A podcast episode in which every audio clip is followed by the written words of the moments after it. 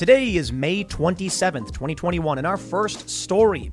An Atlanta councilman who voted to defund the police was carjacked by a group of children and then blamed himself and is refusing to press charges. Cities across the country are backpedaling and now providing more funding to police as defunding them backfired. In our next story, a woman complains that her husband won't take off his mask even for sex. Mask derangement syndrome is real, and the media has caused this. And in our last story, Republican governors are bragging that Democrats have fled blue cities and are joining red states and becoming Republicans. Before we get started, leave us a good review, give us five stars, and if you really like this show, please share it. It's the most powerful way to help make sure people are informed. Now, let's get into that first story.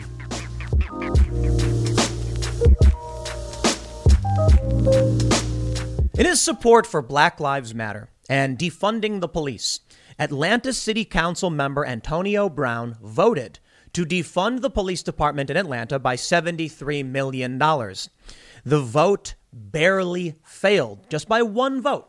It almost happened. And now we have a story going viral.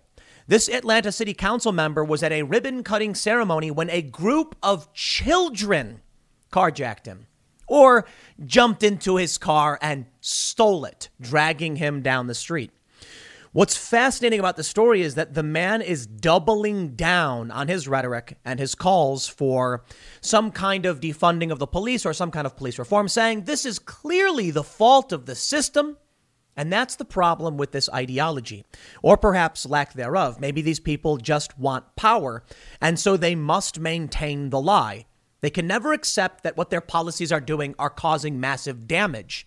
And so we get language from this man where he says it's clearly an, is- an issue of systemic racism and desperation. And oh, these poor children who carjacked me.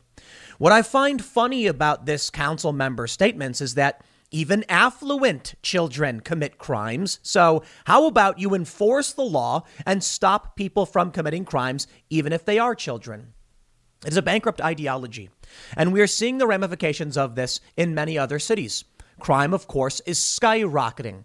And it's particularly bad in places where the left is gaining more and more power, notably in Portland, who saw their murder rate, murder rate climb by 800%. I think the actual number is like 766, but we'll round up. How about that? And now the real ramifications. Many cities are rolling back their defunding measures and they are, quote, refunding the police. Uh, I'll stress this because it was really funny the first time I heard refund the police because I was like, wait, refund them what? Like, what did they buy? Like, you got to give them their money back. Oh, no, no, no, no. You mean provide them funding again because defunding the police clearly didn't work. I guess.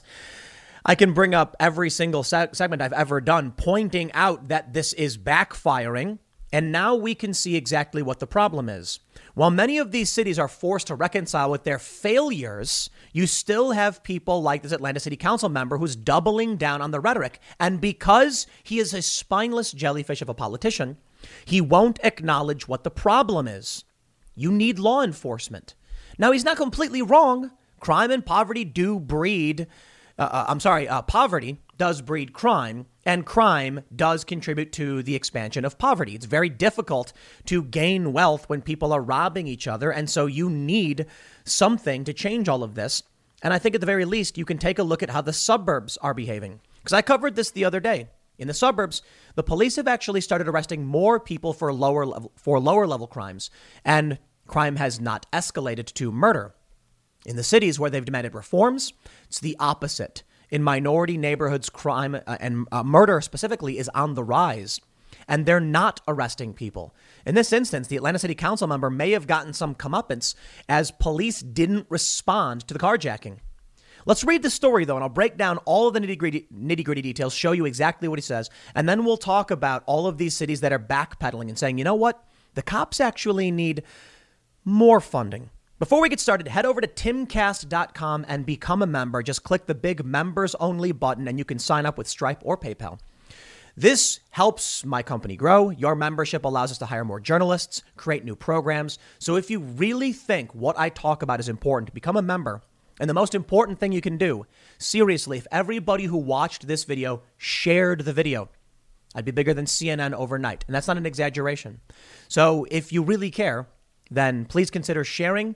Please like this video and subscribe to this channel. And when you become a member at timcast.com, you get exclusive content, the members only segment. So check it out. There's a bunch of really awesome stuff, really serious stuff, and a lot of stuff YouTube doesn't let us talk about. Now, let's break down this news story. WSB TV reports Atlanta City Council member has car stolen by kids while meeting with community leaders. And of course, we can see from the ground news extension, it is overwhelmingly conservatives reporting this story. Why? Well, for obvious reasons, it does make the left look bad, but you still have left wing sources reporting on this. They say Atlanta City Council member Antonio Brown said he was on hold with 911 for five full minutes after children stole his car Wednesday. Brown is one of four candidates in the Atlanta's mayor's race this year in which crime has become a driving issue.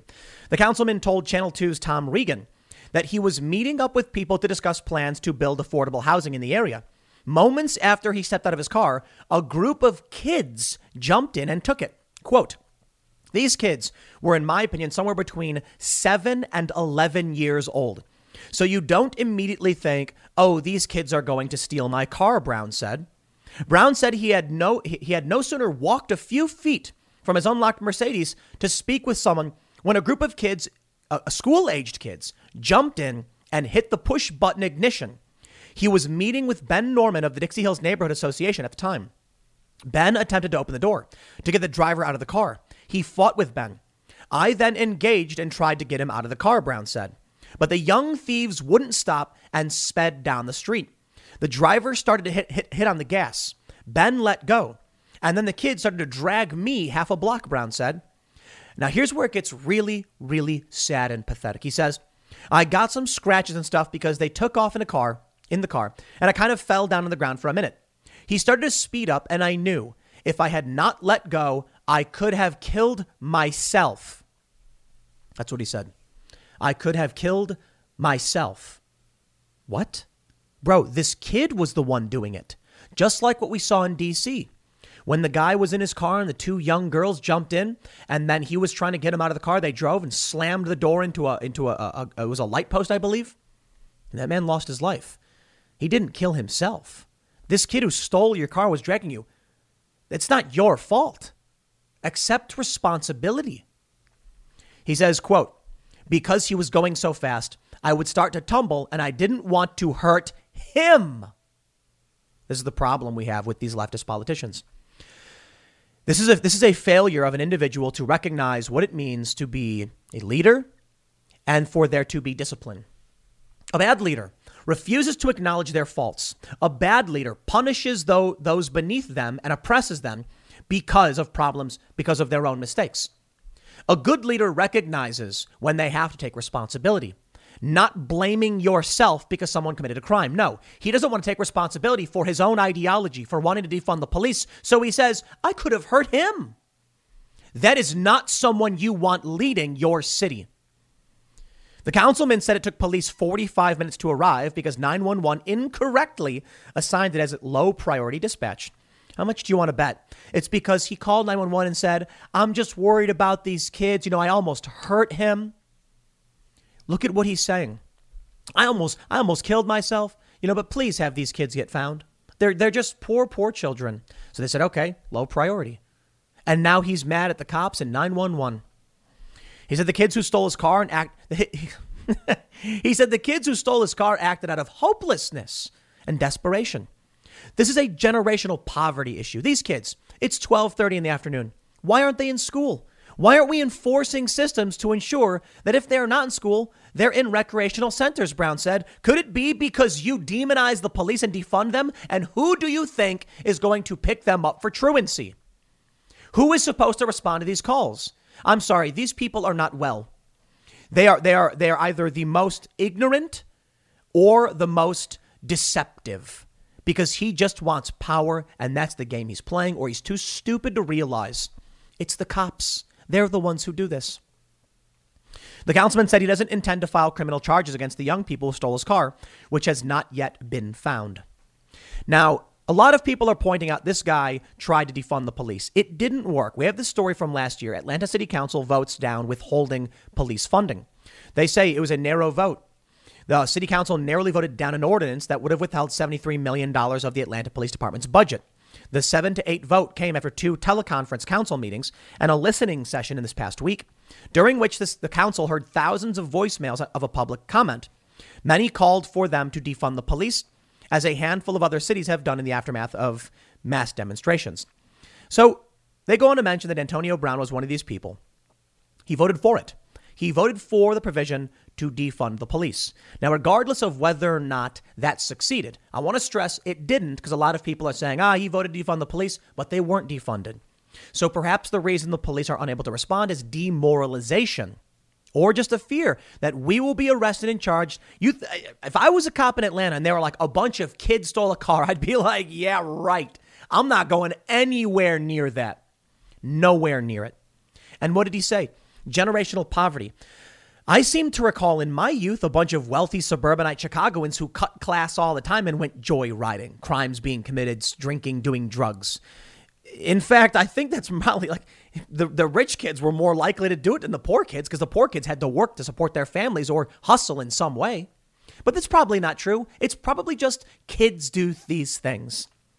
So you get law enforcement and you get cops to stop them and you put a stop on, on the escalation of the crime. I don't know exactly what the right uh, uh, answer is to solving all of this, but I can tell you getting rid of the cops seems to be backfiring. Now, although they didn't defund the police, we still saw in the wake of Rayshard Brooks' killing, Atlanta mayor orders police department reforms. So there you go. We saw the blue flu in Atlanta. You remember that? A bunch of cops called in sick. I think it was like 20% of the department. A bunch of cops quit. There was a no go zone set up, and the Wendy's was burnt to the ground. Why? Because a guy who was driving drunk. Have you seen the price of gold lately? It's hitting all time highs. And when it comes to investing in gold, check out Noble Gold Investments. They have a track record of excellence that's second to none. Just look at their thousands of five star reviews on Trustpilot, Google, and the Better Business Bureau. Customers rave about their knowledgeable staff, smooth investment process, and life changing results, which you can see for yourself online. That's the kind of reputation you can count on. But it's not just about the reviews. Noble Gold Investments truly care about their clients. They take the time to understand your unique needs and goals, and they give expert guidance every step of the way.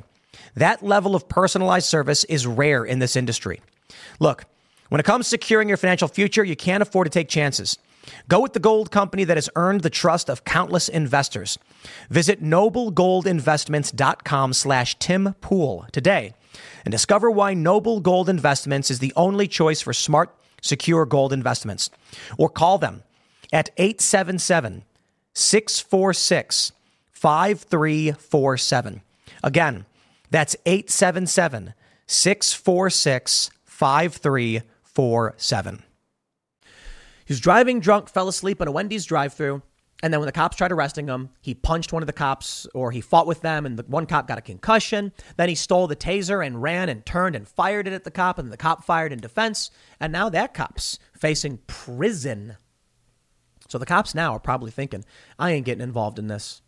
So crime's going to get worse. And it is across the board. Crime is getting worse. Murders are up basically everywhere. So they may not have successfully defunded the police, but the mayor still intervened and said, We're reforming. And the cops say, Fine. I get a phone call about a bunch of minority children stealing a car. I ignore it. Especially this Antonio Brown guy. You think they're going to respond to this guy? That might be some comeuppance. That might be them being like, nah, he's on his own. But I doubt they knew who it was. I mean, maybe 911 dispatch probably said, What's your name, sir? And then relate it. And the cops were probably like, Oh, this guy wants our help? Bro, if you don't want cops around, don't call the cops. If you want to defund the police, then who are you to call them for help? And then he says, I don't want to press charges. That's not how it works, bro. You called the cops. Stop playing these dirty games. Now, here's where we are refund the police, as in re hyphen fund them, fund them again.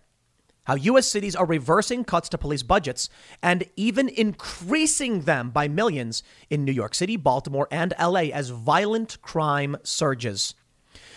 One year after many U.S. cities gave in to dramatic proposals to slash p- police department budgets, some are having second thoughts and quietly seeking to boost funding for cops as violent crime soars.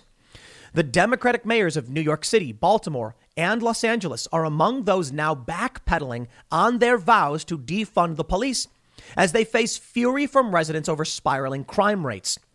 Out of the nation's 20 largest police departments, city leaders have already submitted next year's budget proposals for 12. And nine of those request funding increases ranging from 1 to 6%, according to the Wall Street Journal. The sea change comes a year after the murder of George Floyd. Meanwhile, the murder rate soared on an average of 30% across 34 major cities last year and has continued to increase dramatically this year in many places. So here we go. Oakland has proposed $27.3 million more.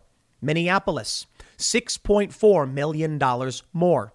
New York, 92 million.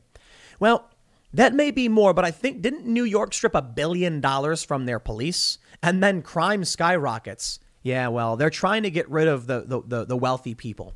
I can I can only assume that's that's their goal because the people who can afford to flee do flee. And then what's left? Well, after the riots, they struggle to rebuild for, for generations. Like, seriously, two or three generations, they struggle to rebuild. Rich people don't want to live there. Rich people don't need to live there. Rich people leave. And then, of course, we can talk about the very serious ramifications. LA increases their budget by uh, proposes $50 million, Baltimore $27 million. We have all these people marching saying defund the police. Where are we at now? More funding for these cops. Why? Well, this pressure that was placed on these departments resulted in the good cops quitting. They opened up many positions that allow either bad cops or ideological cops. This can do one of two things. Ideological cops will praise Antifa and be like, thank you for what you're doing. And then they'll go and arrest you. You're anti establishment, you're anti woke. They march around giving the red salute. Who's going to get arrested in a confrontation? You are. I hope you don't think I'm joking. There's a woman in Florida who's facing two felony counts of aggravated assault with a deadly weapon with the intent to kill. Why? Because a violent mob ran up to her car and started banging on it, and she slowly idled through them, and one fell over and got hurt. And they said, Well, you were trying to kill her. That's what's going to happen. The DAs will charge, the cops will arrest. So, this refunding of the police, it's no joke. It's not a good thing. The cops have already been stripped, and the cops you like have left. And the new cops coming in are going to be bad cops. And if conservatives don't understand this, then it's only then it's only a matter of time before the department start arresting all the conservatives. And they've already started doing things like that. Regular people and conservatives, this is how it happens. You want to throw up the red salute? Okay, then you'll be okay. The DA will let you go so long as you pledge your fealty and raise the red salute. You know what the red salute is? It's the raised fist, like the Black Lives Matter symbol. Daily Mail says in New York City, Mayor Bill de Blasio reversed course and promised 92 million for a new precinct after scrapping the project last summer, as he vowed to slash the NYPD budget by 1 billion. So apparently they never did. Last month, de Blasio admitted that the initial funding cuts were his response to the environment of the moment, saying the city now has more funds available. Oh, well, there you go. That's it.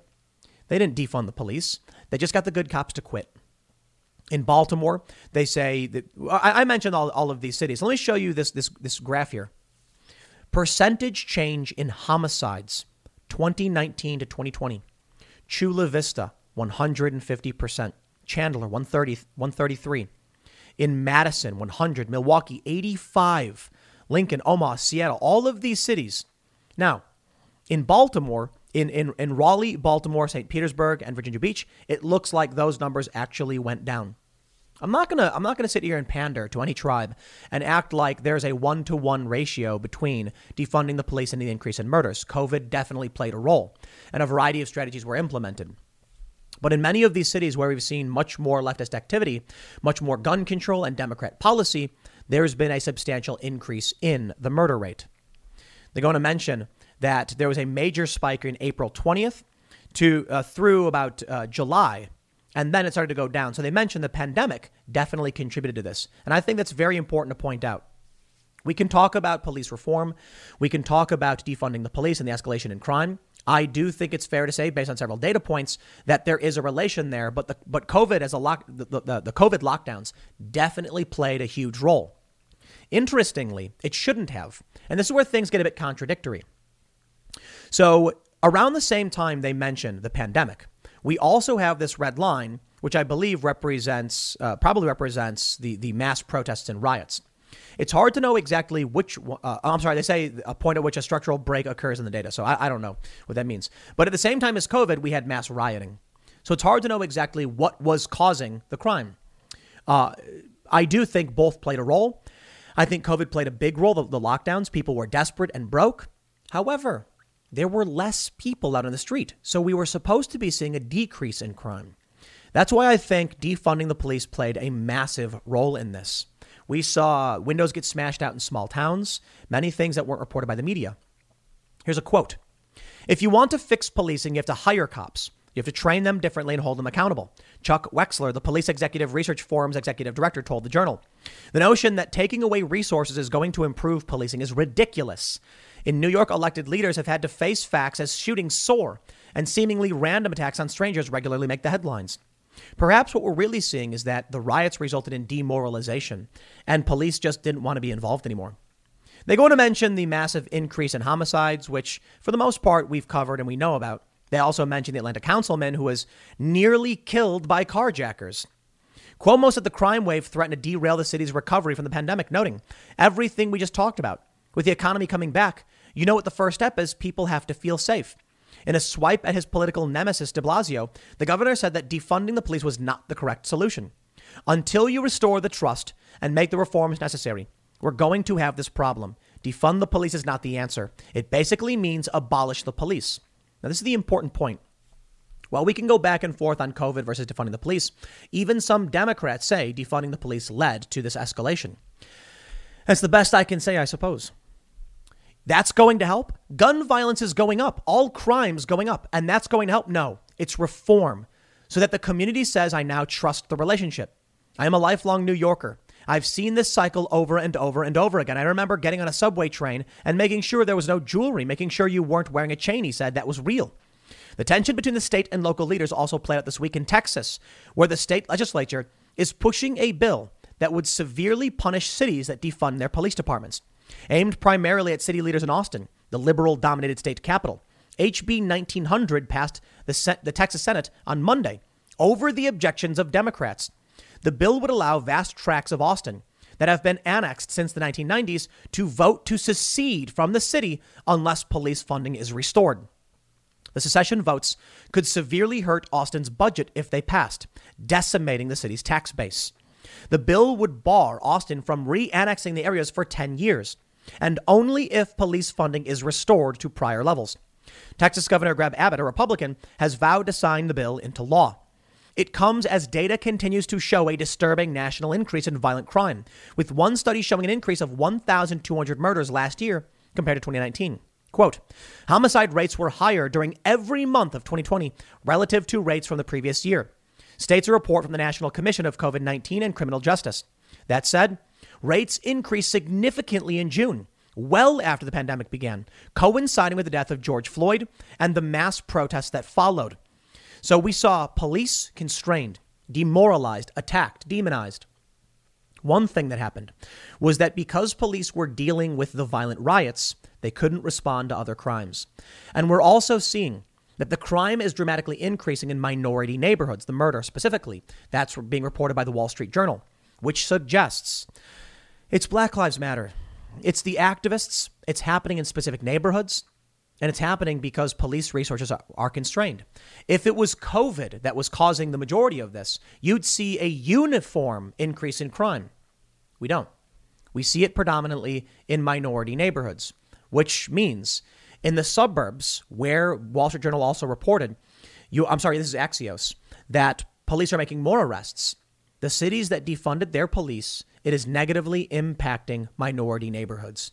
Ocasio Cortez said she wanted policing to look more like the suburbs. That would mean more arrests, AOC. Instead, you're defunding the police. And instead, it is the minority neighborhoods that are facing the brunt of this. They are, they are impoverished areas that can't afford their police or are, are. When you defund the police, who do you think's first affected? The 26 page study examined crime rates for 10 different offenses, including homicide, aggravated assault, and robbery in 34 American cities, ranging in size from Norfolk, Virginia, the smallest sample, to New York City, the largest. They go on to show this massive spike. Monthly motor vehicle theft skyrocketed between May and July, and they stayed high. That's crazy. Homicide rates were 30% higher than in 2019. However, property and drug crimes, with the exception of motor vehicle theft, fell significantly in 2020, a trend some researchers attribute to either less community willingness to report minor crimes or less proactive policing. This is another thing you need to understand, too. Homicides are the worst, one of the worst possible crimes you can commit. The police are going to respond to that. I mean, you have to deal with a body. But what if the police don't take a report on certain crimes? Then it just seems like crimes are going down. It's entirely possible that crimes are substantially higher than we realize, but they're not being reported, or police are not taking reports, and they're, well, they're not responding. If that's true, it means crime is worse than anyone realizes. And that means you're going to be walking out of your car and a bunch of kids are going to jump in and steal it. And if you don't get real and say, they did this, they nearly killed me, it's only going to get worse. It's going to keep happening. They say they're going to mention the numbers for many of these cities. The three largest cities, New York, LA, and Chicago, accounted for fully 40% of the additional people killed in 20, 2020. While there is variation among the cities, what is most notable is that homicide rose substantially in the vast majority of them. Now, let's not play any games here, okay? If there is an, a, an increase in the percent of murders, you will see more murders in Chicago. I talked about this the other day. While Portland does see an 800% increase in crime, they had like 23 more murders, whereas Chicago had like 200. But 200 uh, in Chicago is like 20 something percent, and in Seattle, it's 800 percent. So because Chicago has substantially more murders, it looks like the percentage increase is lower. I mean, it is, but that's not really that fair. Chicago's got a lot of people too, so maybe that you take that into consideration. Chicago, New York, and LA as massive cities will have the bulk of the increase in murders just by proximity and population density alone. Recession and inflation are here. Gas, housing, and everyday goods are up, way up. And you want to be ready for any situation. So, what would you do if there's no food on the shelf? ARC Heirloom Seeds are here to help. Did you know 99% of seeds sold today can't reproduce? With Heirloom Seeds, you only have to plant once, then you can grow year after year, giving you and your family stability and security because things are getting crazy out there. Our all in one seed kit provides everything you need to grow your own food. This premium seed kit has over 65 varieties, 50,000 seeds in stores for 15 years. You'll also get our exclusive seed guide to make growing a no brainer. ARC Seed Kits is a family owned and operated business and the most trusted name in the nation for over 15 years. Our mandate is to get heirloom seeds into every home in America. Go to arcseedkits.com today and get free shipping by entering promo code podcast. That's arkseedkits.com, promo code podcast. Get your seeds, get prepared, get growing. arcseedkits.com. We can see everything that's been happening, though. We know everything that's been happening. Check this out from the Hill. Five arrested in connection with shooting of UK Black Lives Matter activist. A Black Lives Matter activist was at some, some event and a shooting happened. It was in London. How does a shooting happen in London with all this gun control? Why are these people shooting at each other? It's because certain, you know, activists who don't want cops, this is the kind of stuff that happens. I'm not surprised by it. You take away funding for police, you see an increase in crime. I'm not a fan of unjust police action or police enforcing unconstitutional law, and I think we're dramatically close to, if not already in the point, where police start bending the knee to the Black Lives Matter activists, the activists that are enriching themselves. Here's the story you may have seen from the New York Post. Inside BLM co founder Patrisse Khan-Cullors' million dollar real estate buying binge. They defund the police. They say the police are bad. They make millions, if not a billion plus, in fundraising off of the lies. Then the cities suffer for it. And what do they do? They once again blame the police. And that's the point. They want to make more money. They want to perpetuate the lies. So we saw this uh, this guy in, in Atlanta, Antonio Brown, and he's saying it's it's generational poverty and racism because it, he needs to maintain the lie critical theory, critical race theory. He needs to keep telling you it's always going to be racism. Some kids just stole your car, dude. The fact that you won't call them out, in my opinion, is racist. Because sometimes kids just commit crimes. whether they're rich or poor or black or white. But there you go. They're going to keep claiming it's not their fault. It's the system. That's who's at fault. And they're going to make more and more demands. Black Lives Matter fights disinformation to keep the movement strong. And with their allies in media pushing the lies, it will persist.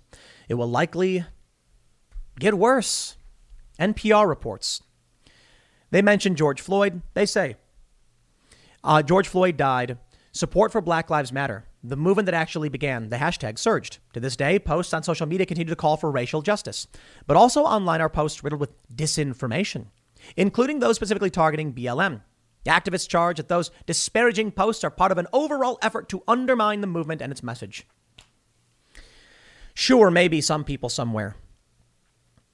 But when we see Antifa and Black Lives Matter go around smashing up windows and burning them down, burning down buildings, and then we hear from Democrats it's all not true, and then we hear from their allies in media it's not true, and these people don't even know what's happening. Where's the real disinformation? Where's the real omission? Now, we may be falling into a trap, many of us, because we see so much news about Black Lives Matter and Antifa riots, we think it's uh, the entire city's on fire. But I think most people who are watching videos like this one right now are more discerning than that and recognize there are some violent instances, there are some fires, it's happening too much and it should stop, but it's of course not the entire city. Now, let me break something down for you. The lies they push. They say it was only in one part of the city where the riots were happening. In Ferguson, they say, oh, conservatives said the city was burning down. It was just one city block west Florissant. I mean, it was pretty long. I think it was like a mile where they torched all these buildings in Ferguson. Most of you probably know my story from Egypt. When I was in Egypt, I could see Tahrir Square from my window. I was watching the revolution of, a, of several thousand people jumping up and down. Yet a few blocks away was a McDonald's where a guy was watching soccer and eating a burger. I don't know what he was eating. He was eating a burger or something.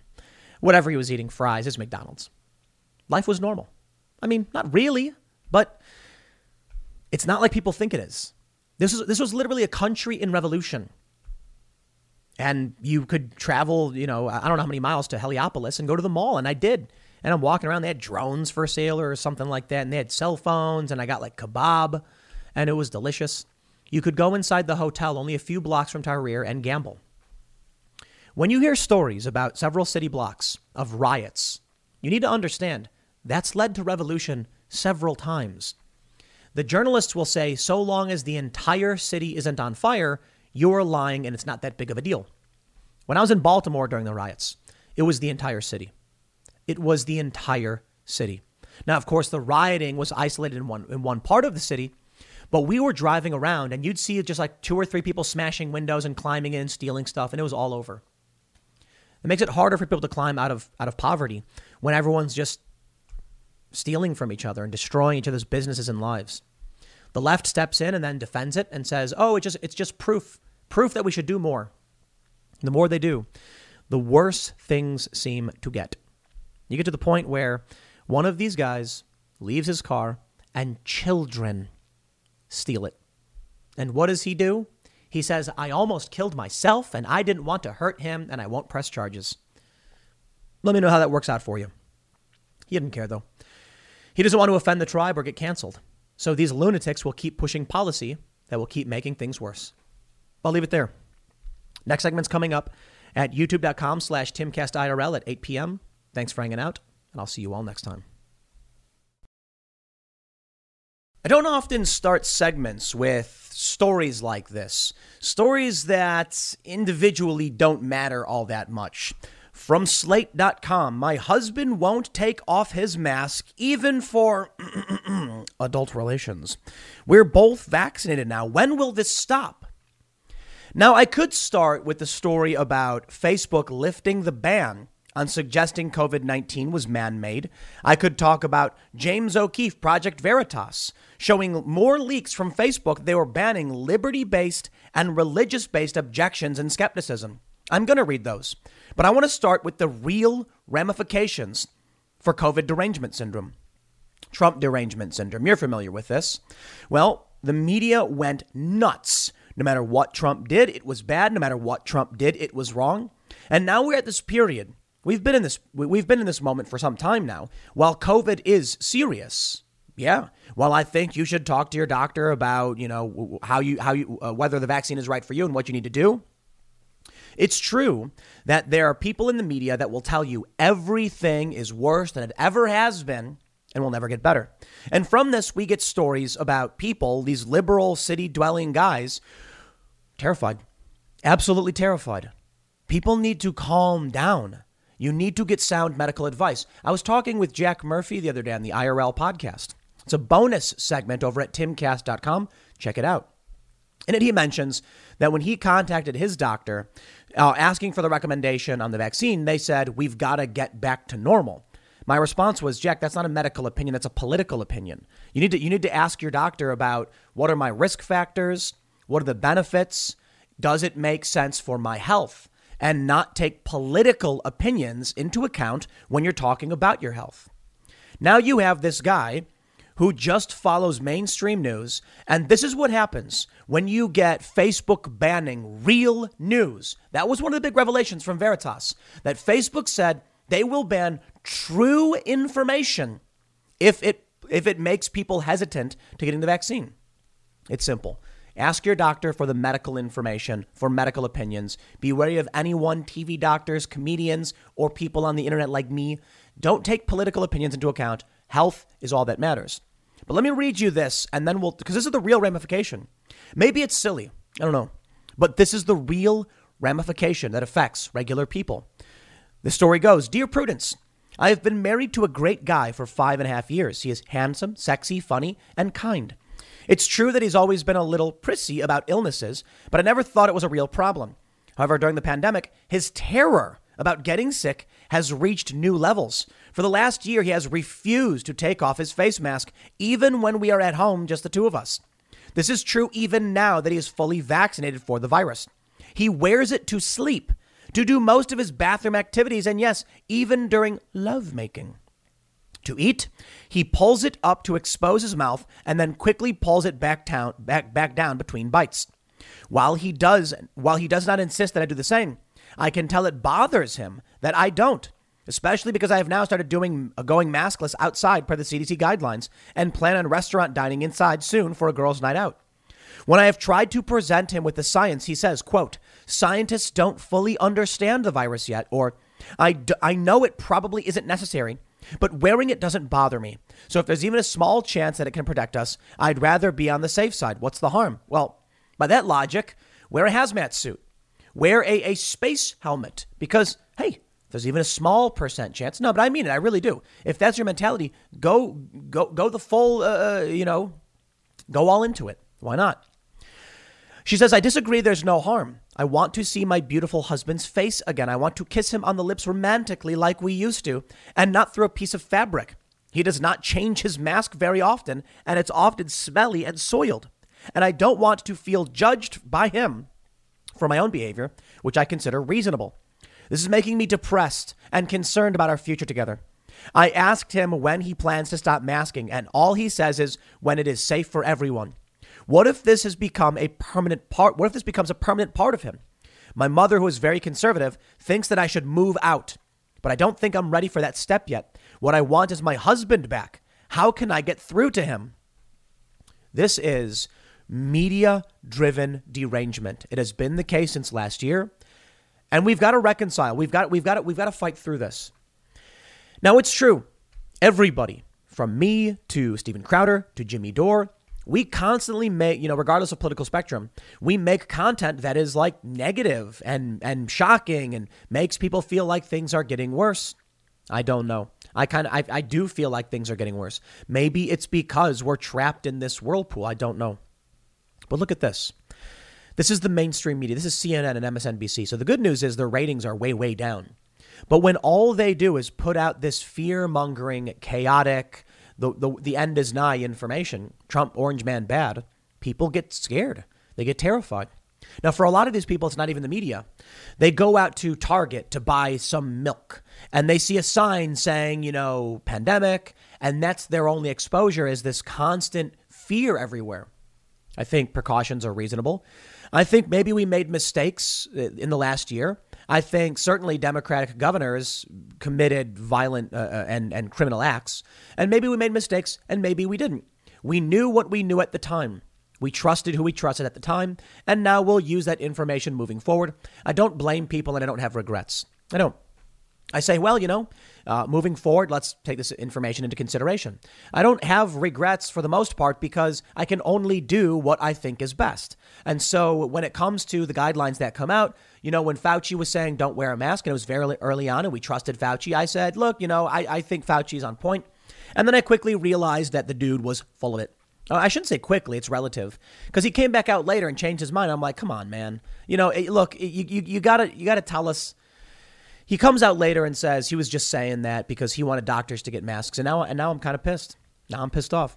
But uh, can you blame me for trusting the officials that even Donald Trump trusted? Trump didn't fire the guy. Trump kept him around, and in the beginning, everybody thought it was, you know, hey, that's what we that's what we got to do. It's only in hindsight that we realize Fauci was giving us bad advice. Now you have stories like this. The response, dear maskless and alone. I suspect your mother and I would agree on almost nothing COVID related, except the fact that your husband's behavior is alarming. What's the harm?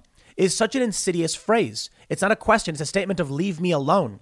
But there is lots of harm in leaving him alone harm to his mental health, to yours, and to your relationship. You need to sit down with him at a time free of heightened emotions, so not right after lovemaking.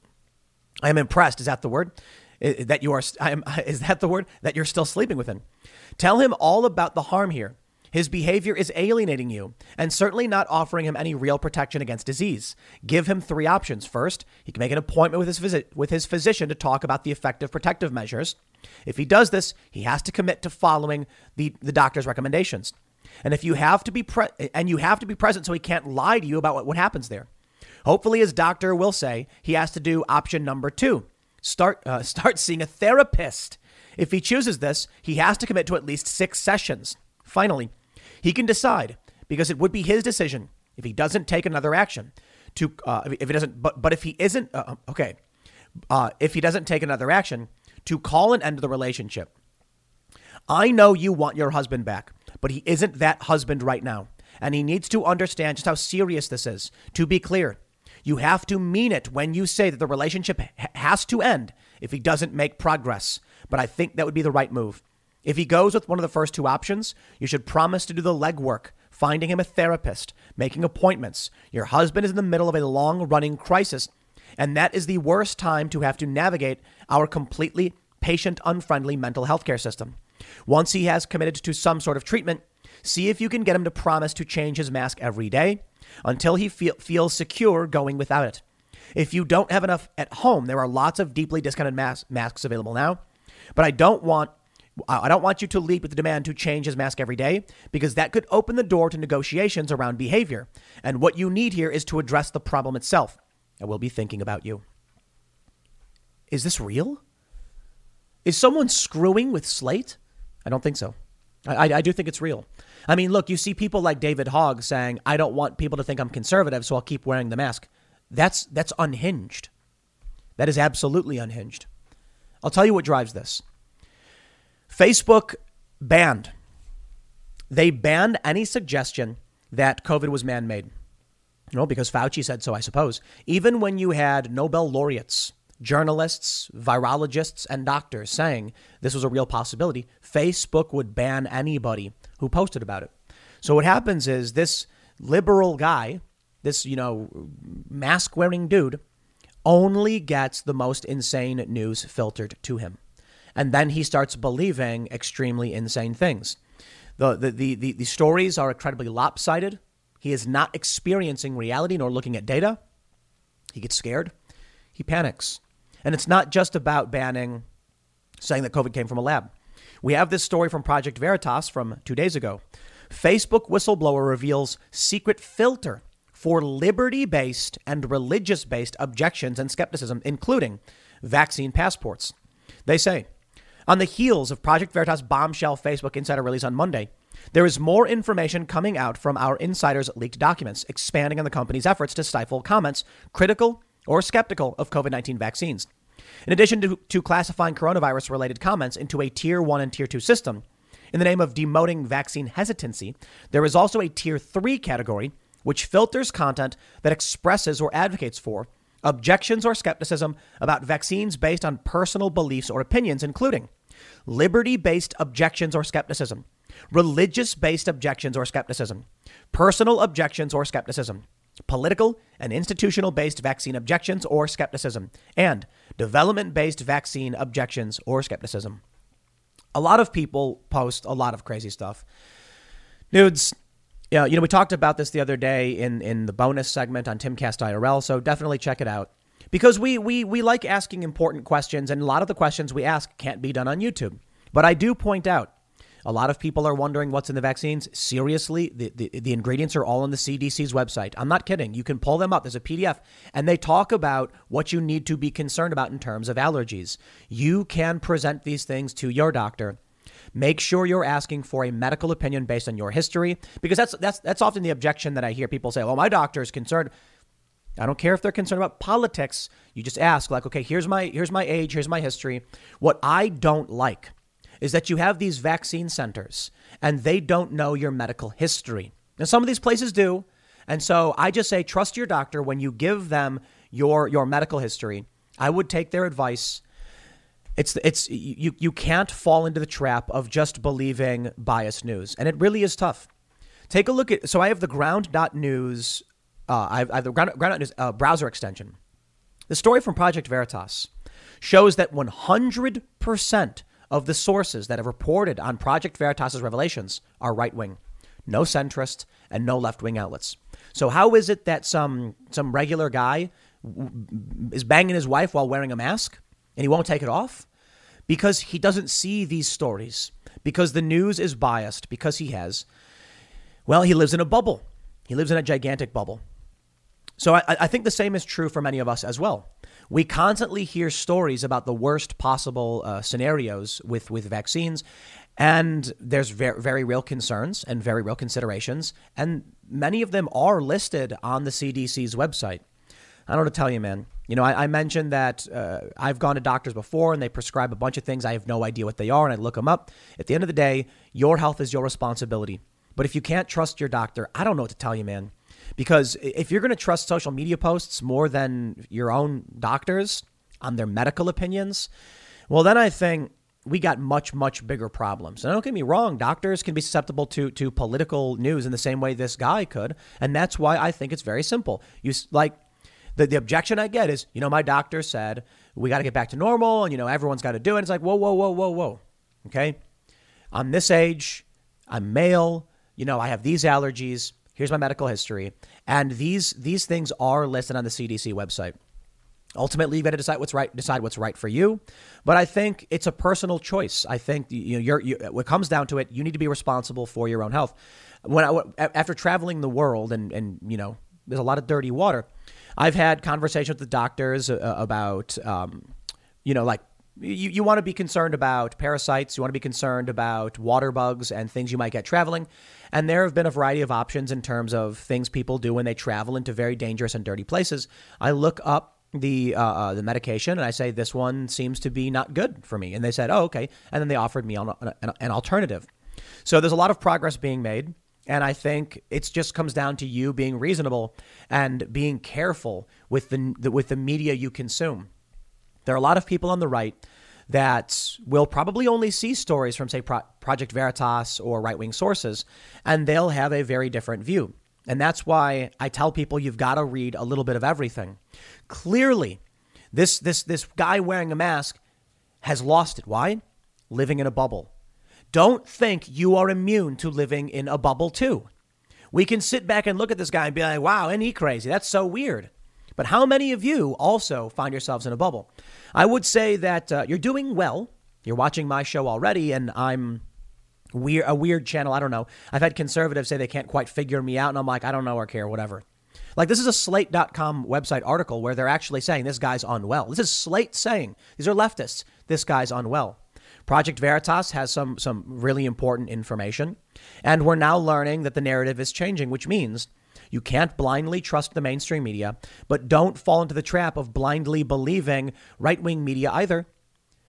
It's another morning, and you're all set for work. You grab your coffee, head out the door, and your car decides today's the day it won't start. Panic sets in. You're not just late, you're stranded. Get ahead of unexpected car repairs before they strike with CarShield, the most trusted vehicle protection company. For almost 20 years, CarShield has saved millions of drivers from repair nightmares with low monthly plans that cover up to 5,000 major parts and systems, like pricey transmission and engine repairs and check engine light mysteries. Visit CarShield today at carshield.com/carlson. Plans include unlimited miles, 24/7 roadside assistance, help with flats, lockouts, and rental car options. Save 20% and get a free quote by visiting CarShield online at carshield.com/carlson. Don't wait for the next surprise. Choose peace of mind with CarShield. Go to carshield.com/carlson and save 20% today. Now, I, I think right wing media tends to do a better job in a lot of ways, but they're far from perfect because nobody is, which means you want to get a balance. I try to use not just right wing sources, but left wing sources as well. I just fact checked them. I, I, I, you know, I see something from NBC News. I'll pull up a bunch of different sources, and the best I can do is find some kind of consensus, or more importantly, some kind of source material. So when I see a video claim that so and so did a thing, like the Covington kids, I'll say, "Show me the video." Proof or it didn't happen. I'm not going to talk about it. And thus, there have been a bunch of stories where, uh, here's a good example. Fox News reported that, or, or I don't know the exact phrasing they used, but there was a report that led many to believe that Joe Biden wanted to ban burgers. That like you would have you'd be allowed to have one cheeseburger per month. A lot of people then started posting Biden's new plan would restrict cheeseburgers. The real story was that there was a report which suggested if we want to get climate change under control, we have to dramatically reduce the amount of beef we eat. This somehow got misconstrued into Biden's plan restricts beef, which it doesn't do. Those things happen as well. Watch your own blind spots. Because you think this person's nuts, this person is. But man, have I seen some real crazy conspiracy stuff. You know what I think about all the vaccines? I think you've got big pharmaceutical companies and there is money to be made in big business, and you've got to take these things into consideration. I've never been a big fan of big multinational corporations and pharmaceuticals. While recognizing COVID is serious, it really just comes down to is it right for me? That's it. And I can't tell you. Your doctor can help you, but be wary because everybody is susceptible to politics. You've got to check your own blind spots. What we're what I'm talking about here with Project Veritas, the reason why I highlight them, the reason why I highlight the Facebook story saying Facebook is lifting this ban is because these contribute to people not understanding what's really going on. The fact that the left and, and mainstream media won't report on these revelations from Veritas shows you regular people are not being exposed to this information, and you are. It's also possible that you are not being exposed to certain information as well. That's why I say watch Jimmy Dore, watch Steven Crowder, watch Styx Hexenhammer, watch my show, watch uh, who's, who's, who's a good Kyle Kulinski, or uh, The Hills Rising with Krystal and Saagar. I mean, they do a great job. Progressive and conservative populist types. You've got to just get a good, healthy balance. Ground News does a good job of it. Isn't that a sponsor spot? But they do show the breakdowns, and so I, I do like using this in the end. I think the biggest problem we have is that the fringe element of the right that believe ridiculous things and fake news are uh, not institutional. A bunch of the conservatives who have come on my show have been vaccinated. They're fine. So I'm, I'm not going to tell you what to believe, but they're fine. Uh, a, a, lot of them, surprisingly. You know, we had Janice Dean, fine. Uh, Jim Hansen, fine. A ton of people have come out and been like, I don't we don't care. Like it's been it's been no big deal. No one had any issues. Uh, one one person came on and said that they had you know some some mild side effects, and I'm like, I think the media, what this guy's doing with the mask thing, You've also got to recognize that the media will do to you with vaccines because there are a lot of stories about, you know, side effects and things like that because they're real. Go to the CDC website and they'll tell you about the reality of allergies and adverse effects. There's the vaccine adverse event uh, reporting system. But you got to consider with the with the you know what, how many people have been vaccinated like a billion plus. Side effects are real and the media is going to highlight every single one. So don't become the mask wearing guy banging his wife. Make sure you're getting a balanced view of this. I'll give you my, my analogy. I call this the scaling problem that should help you understand. If 100 phones are, are produced by a company and they're given out to celebrities, and 1% of those, those of that batch breaks, you get one celebrity going, Hey, my phone doesn't work. Nobody cares. One celebrity saying my phone broke, nobody cares. 99 work. What if they put out 100 million of these phones? And then you have a million stories of broken phones. Still 1% failure rate. But now everyone's like freaking out because they keep hearing story after story after story about broken phones. So make the choice that's right for you. Do your research, but please be careful about becoming these mask, you know, this mask guy. I don't. I, I think the, the mRNA stuff sounds really, really incredible, and I genuinely mean that. I mean, uh, uh, this technology could theoretically. They're, they're, talking about cures for cancer. They're talking about new uh, uh vaccines that could uh, stop uh, the common cold and things like that. So, I don't know. I take into consideration that the mainstream media is biased. I take into consideration that it's hard to navigate this space. And I also understand for you that are watching, it's hard to know what to trust, especially when your job isn't to be a journalist. Therein lies the challenge. So why I say the truth, the truth is often closer to the middle. Be wary of people who make money off of shock content about vaccines, and be wary about leftist outlets that make their bread and butter telling you to, to just follow the tribe and do whatever. You know, Anthony Fauci is a TV guy. They love him even when he contradicts himself. The guy is not good, giving good advice. Talk to a doctor, ask for a medical opinion on specific medical grounds, get a second opinion, do what you think is right, but don't fall into the traps of these weird bubbles on either side. It's tough. It is. And in the end, you're entitled to believe what you believe based on what you've watched. And if you don't like what I have to say, I respect your opinion and uh, make sure you watch other other channels. It's that simple. And I'll stress again, I've had a bunch of people who have come here who have been vaccinated, and there's never been an issue. But I do have some personal stories about uh, um, you know friends who have gotten sick. So it's just I think in the end, the, the media bubbles, the hyperpartisanship, and Facebook censorship the restricting of certain information is making people lose it. We need healthy, sound media. I don't think I'm perfect, but hopefully you can be more discerning. I'll leave it there. Next segment's coming up at 1 p.m. on this channel. Thanks for hanging out, and I will see you all then. The culture war has been on a path of escalation for nearly a decade now. I have no reason to believe that things will calm down. Of course, many Democrats thought by simply not having Trump as president, everything would go back to normal, not realizing that war was at their doorstep. Now, not hot war, call it cold civil war, call it culture war, but there has been some physical violence, but it's here. It's not going to go away, and it's only getting worse. It's unfortunate. I don't want to be overly pessimistic, but perhaps it's not pessimism. Perhaps it's just realism. We are seeing a dramatic demographic shift. We are seeing people line up on ideological lines. Now, of course, those of you who are watching, you know me. I seem to think, or I tend to think, that the Democrats and the left voters are living in a fantasy reality. Of course, the Republicans and the right have their fantasy conspiracy individuals as well, but they're not institutional. They don't command the party they don't dictate the narrative among those who challenge the establishment. So, a good example, uh, to, a, a good way to understand this is the most prominent voices on the anti woke, anti establishment side and the right are not fringe conspiracy theorists, but the most prominent voices on the left are. So, what happens? Well, we have the story from the Daily Mail. Red state governors tell Hannity town hall how harsh lockdowns in liberal states have turned Democrat voters into Republicans who have fled and are now boosting their economies. It's a really interesting thing about to play out. Think about this for two seconds. If you're a conservative and you think these these do nothing liberals are just extracting the value of the working class. Case in point, those who want their student loan debt paid off, why, they're the highest salary earners in the country uh, on average by medium, median salary, and they want everyone else to pay their debt off with through inflation and mass spending? How absurd. Maybe you're a liberal and you say these cities are producing most of the GDP. What are the red states? They're just they're just suckling teeth to big old government, taking payouts from the government. Okay.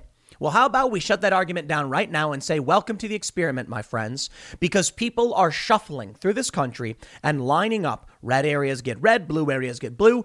Democrats flee red areas to blue areas, and cons- more conservative leaning individuals in blue areas flee to red areas.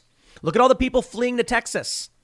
I think Texas is going to get redder because you've got most of the culture war right type individuals, not necessarily conservative or Republican, moving there and saying F you to the Democrats. I am a really good example of this. I lived in New York. I lived in New Jersey, in the Philadelphia suburb. Now, West Virginia. But interestingly, milk toast fence sitter Tim Pool is still between a red state and a blue state, Maryland and West Virginia. So it'll be interesting to see how this is going to have an impact on 2022. And I believe this is a really good example of the escalation because those who are more inclined to be culture war right will move to freer areas and the culture war left to bluer areas. It will create hard divisions. At the very least, you could see a Trump flag in your neighborhood in a big city. But then, as as cancel culture expands and gets crazier, those people leave. Now you will have Democrats saying, "I don't know a conservative." Conservatives saying, "I don't know a Democrat," and then the demonization becomes easier. They're the bad guys, the other, and there it is. The lines will be drawn physically. It'll be interesting to see what happens. Now we have this story from Daily Mail talking about how these governors are saying Democrats are becoming Republicans. Well, check this out.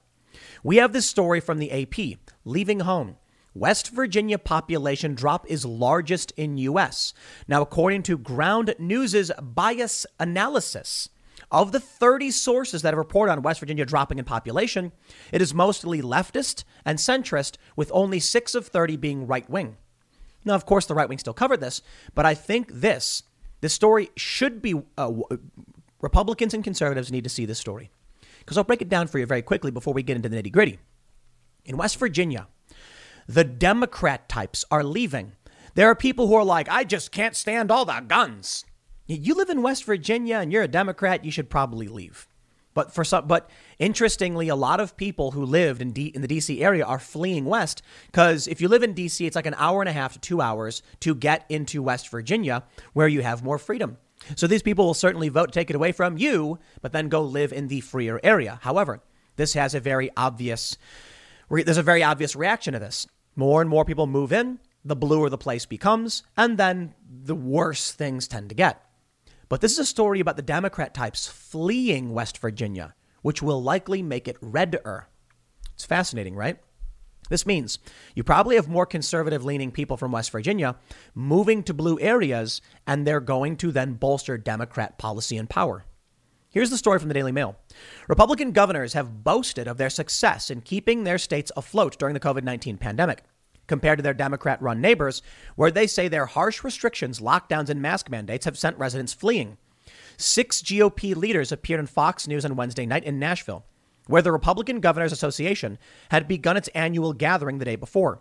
The governors of Florida, Arizona, Tennessee, Iowa, South Dakota, and New Hampshire were united in their condemnation of Democrat approaches to the pandemic and scathing in their assessment of President Joe Biden's rule so far. They all agreed that Biden's border policies were failing, with the governor of Arizona, Doug Ducey, pointing out that neither Biden nor his border czar, Kamala Harris, had even made the effort to visit. All six agreed that the Make America Great Again agenda remained at the heart of the Republican Party, although they equivocated on whether Donald Trump should be the person to retain control of their party. My, I, I believe the answer is no. I like him as a fighter. Maybe DeSantis would be a lot better. Not a big fan of DeSantis across the board for every everything, but overall, DeSantis has nailed it. They say Kristi Noem, the 49 year old governor of South Dakota, who is tipped as a future presidential candidate, told host Sean Hannity that the state was thriving post pandemic. The sparsely populated region, home to 887,000 people, has lost 2,004 people to COVID. At least one in nine South Dakotans have tested positive for the virus. Yet Noem, one of the few governors to never issue a mask mandate, insisted her approach had been the right one. We did not close a single business ever. We didn't even define an essential business. The U.S. Constitution, I didn't believe, had the authority to tell people their business was not essential. I told people I would trust them and I would let them use personal responsibility to take care of their families and keep their doors open and provide for their employees and customers. The people appreciated it. Noem said her state had the fastest growing GDP in the fourth quarter and lost the least amount of jobs in the country. I, I believe that's true. We've gone over the data before. South Dakota currently has the lowest unemployment in the country at 2.8%. The U.S. average is 6.1%. Bill Lee of Tennessee said the pandemic uh, has been a distraction for all of America, to say the least. The health crisis is over. The emergency is now over. We have fully opened up and we are moving our state forward. Florida's Ron DeSantis, another potential presidential candidate, said he was most proud of keeping his state's schools open and protecting their senior citizens. Probably the biggest mistake in strategy is locking these kids out of school. They are not following science. This is politics. It's a disgrace. He also took a dig at Andrew Cuomo, who has been roundly criticized for sending COVID convalescent patients back to their nursing homes. We prevented COVID patients from being sent to nursing homes, he said. I think that mattered. Moving on, they say cutting taxes, reducing regulation. Really amazing. The Democrats in many of these cities voted for all of this stuff. They just vote D across the board. And then they have to move somewhere that was run by Republicans to actually be happy, satisfied, and free. Unfortunately, I don't think it will be a real lesson for these people. They say all six of the governors boasted of how their states were drawing new residents fleeing Democrat run areas. Kennedy pointed out that California's population had decreased for the first time in 117 years. Doug Ducey of Arizona said that he thanked their Democrat governors, governors for sending so many people to his state. Reagan said if the Pilgrims landed in California, they would have never discovered the rest of the country. Nobody leaves California because they want to. It's becoming too painful for lack of opportunities. He said California's problems was it was a result of leadership, policy, and a lack of quality of life and economic opportunities. Let's break down California for you. The big cities are oligarchy, ultra wealthy elites in, in Silicon Valley who claim to be progressive. They are everything we say about communists. Okay, almost not everything, but listen.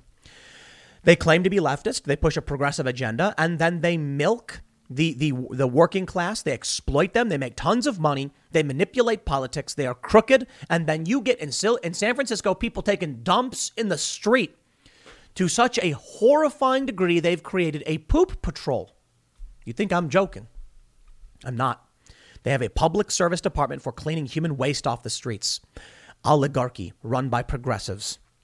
Noem told the audience in Nashville that her team had launched a campaign to encourage frustrated members of law enforcement to move to South Dakota, telling them that her state would welcome them with open arms. She said hundreds and hundreds from 41 states have responded. Yeah, this is where you're gonna you're gonna get better policing, in my opinion. A lot, lot more constitutionalists. The Tennessee governor said his administration worked to lure new residents with lower taxes and reduced regulations. I think people across the country are looking around unsatisfied in many states with life in particular. Life in the last year has been tough. They have been looking for a long time, but suddenly the difference between our states and those blue states are stark. Their kids have been out of school for a year. In Tennessee, all of the kids are in school. Tennessee is the third lowest tax per capita state. Our regulation in the state is, uh, is really different than in these states that increased regulations. Chris Sununu of New Hampshire said that Biden's administration was hand, handing out too much money to the states and expecting control in return. The nods of approval from his fellow governors, he said they were all pushing back against federal overreach. Now, here's my here's my uh, uh, here's what I'm going to say to these re- Republican governors: just start doing what DeSantis is doing. If you get this social media bill like he just signed, you're going to get more businesses to move. West Virginia needs to do this. Otherwise, I've already had the conversation Florida or Texas, where do we move to? I don't want to move to either.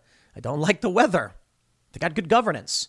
And with these social media protection bills, which I believe Abbott of Texas has not yet signed and should, you have a real chance at surviving should these massive multinational corporations try to shut down your business.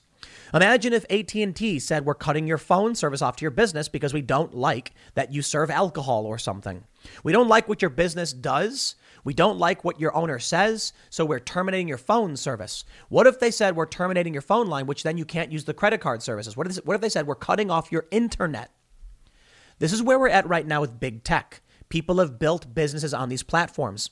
It is it is bad for the economy, and it is bad for the commons, our, our, our public discourse. But who's the one defending it? Democrats.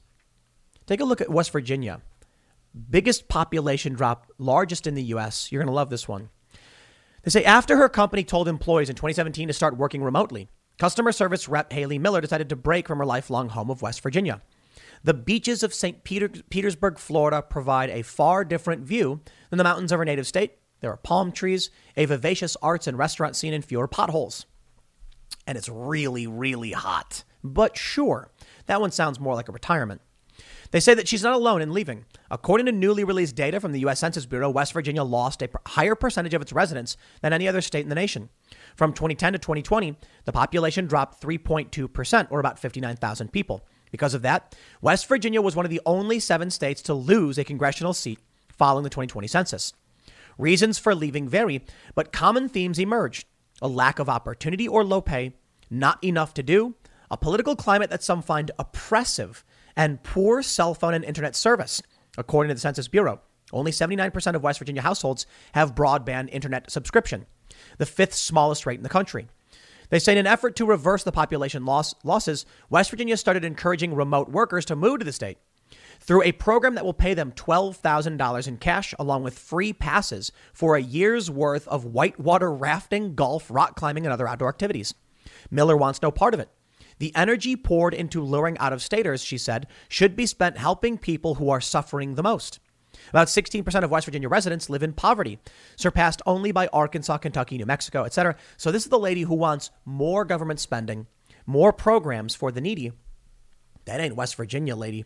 This is a state where people have more freedom, I suppose. Teachers are leaving for better paying jobs, especially in bordering states. Despite winning uh, 5% raises following a lengthy strike in 2018, West Virginia teachers remain 48th in the nation in average salaries, according to the National Education Association. Because of that, many West Virginia county school districts rely heavily on substitutes. When Rebecca Recco left Belle, West Virginia in 2017, she was making 42,000 as an art teacher. She now earns 68,000 teaching middle school art in Oakland, California. And how many of you are going to assume that something was lost by a person who was an art teacher attracted to Oakland? No disrespect to Rebecca. I'm, I'm glad she moved and she found something that she's, you know, happier doing. But maybe you're you're a better fit for Oakland and not for West Virginia where it's more rugged and people are shooting guns and they understand their responsibilities.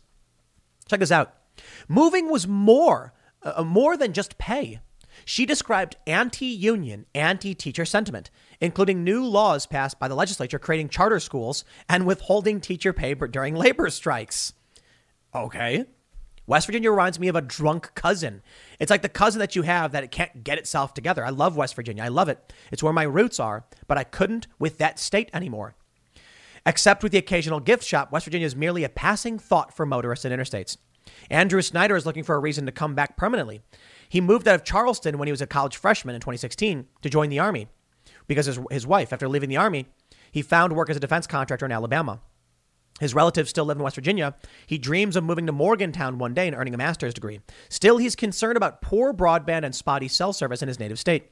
Coming back has got to be the right opportunity. Affordability and retirement are two reasons why another person left, but you get the point. For, for many, if not most, of the people who have left, the conflict between the things that led them to leave and their fondness for sweeping mountain vistas, a manageable pace, blah, blah, blah. Yeah, yeah, yeah, yeah, you, you, you get it. Many of the people who left, a lot of people would just say good riddance to. But the reality is, a lot of people are also moving in. I, for one, am a good example of people moving to West Virginia. And I plan to bring industry to the state. There are a lot of tax incentives, which are great for starting a business. The internet, while may be bad in many areas, it's actually fairly good uh, where where I'm at. I mean, we have uh, where we're oper- so so we operate on the border, so it's it's the, it's a tri-state area, which means there's a mix between Maryland, Virginia, and West Virginia. We have some West Virginia operations. The West Virginia stuff, amazing internet, finger snap, and we got good internet. Maryland, not so much. That was really, really difficult to do. But here's the opportunity I see. I don't want to live in these big cities. They're being run by lunatics who do crazy things for crazy reasons. They are. Uh, let me let me rephrase. There are insane people running these states with insane policies being pushed for insane reasons, and I'm I'm likely to be labeled insane for just saying that. If you're familiar with that quote, so I decide to move somewhere else mostly West Virginia, but but as I mentioned, we're more in the in, in the tri-state, so it's it's relatively close to the DC uh, area and the airports, and that's kind of why we did it because we needed the airport for the shows that we do with guests coming in. But it's an opportunity. Did you know Fast Growing Trees is the biggest online nursery in the U.S. with more than 10,000 different kinds of plants and over 2 million happy customers in the U.S.? They have everything you could possibly want, like fruit trees, palm trees, evergreens, houseplants, and so much more. Whatever you're interested in, they have it for you. Find the perfect fit for your climate and space. Fast Growing Trees makes it easy to order online, and your plants are shipped directly to your door in one to two days. And along with their 30 day Alive and Thrive guarantee, they offer free plant consultation forever. This spring, they have the best deals online, up to half off on select plants and other deals. And listeners to our show get an additional 15% off their first purchase when using the code POOL at checkout. That's an additional 15% off at fastgrowingtrees.com using the code POOL at checkout. Fastgrowingtrees.com, code POOL. Offer is valid for a limited time. Terms and conditions may apply.